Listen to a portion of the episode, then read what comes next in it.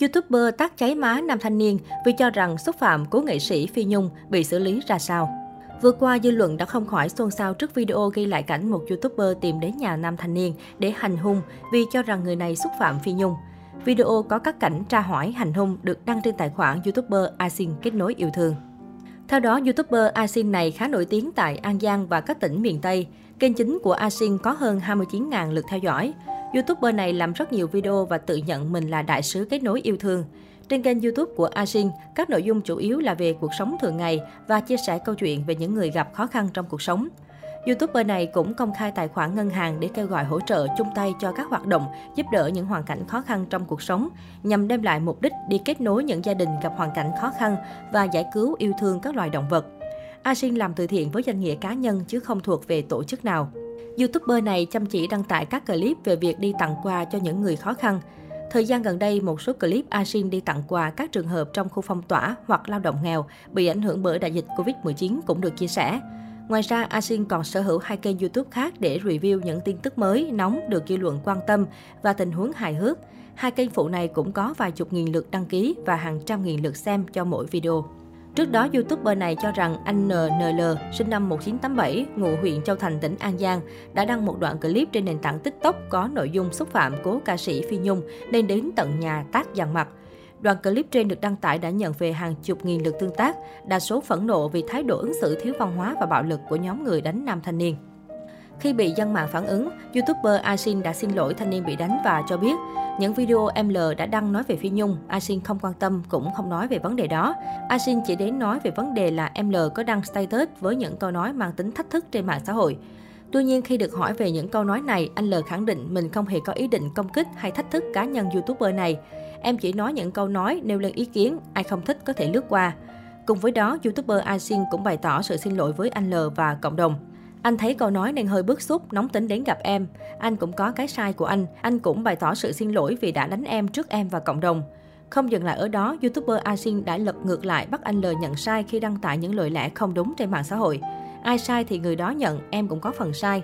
Anh L cũng thừa nhận bản thân đã có phần sai khi đăng lên status tức giận nói xấu những người đã công kích mình trên mạng xã hội. Bên cạnh việc đồng ý bỏ qua cho YouTuber có hành vi hành hung mình, anh L cũng chia sẻ thêm bản thân có thể thông cảm cho hành động quá khích của người này và khẳng định mọi việc không có gì to tác. Có gì đâu mà to tác, em sống ở đời rất hiền, nên chuyện anh đánh em một hai cái, cũng như anh và em út, không có gì để đi xa hơn nữa.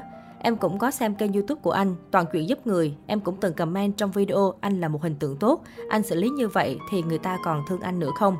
Em thực sự biết anh là người tốt nhưng có lẽ vì nóng tính nên đánh em như vậy. Coi như một người em để dạy dỗ. Em cũng học cách sống từ anh trên mạng xã hội. Mong mọi người bỏ qua cho anh, anh cũng là một người tốt. Đồng thời YouTuber cũng chia sẻ mình sẽ rút kinh nghiệm sống sau này. Cho dù có bao lớn đi chăng nữa, mình cũng phải không ngừng học hỏi. Trong ứng xử xã hội cũng có những lúc sai lầm chứ không hoàn toàn đúng được. Hôm nay mình cũng lấy làm bài học để sau này tốt đẹp hơn. Mình chưa bao giờ nghĩ tới việc làm đàn anh xã hội.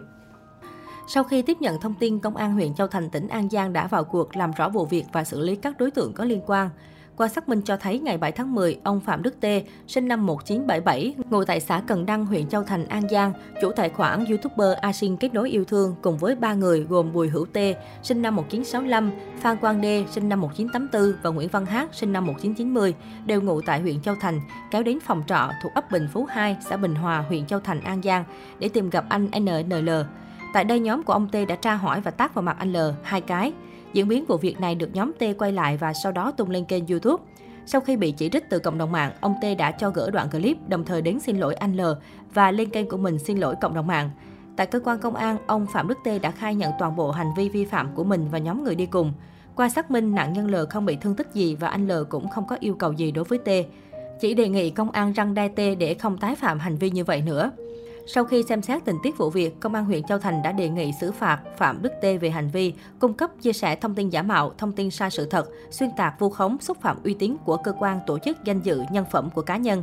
Theo điểm A khoảng 1 điều 101 Nghị định 15 năm 2020 của Chính phủ về quy định xử phạt vi phạm hành chính trong lĩnh vực bưu chính viễn thông, tần số vô tuyến điện, công nghệ thông tin và giao dịch điện tử.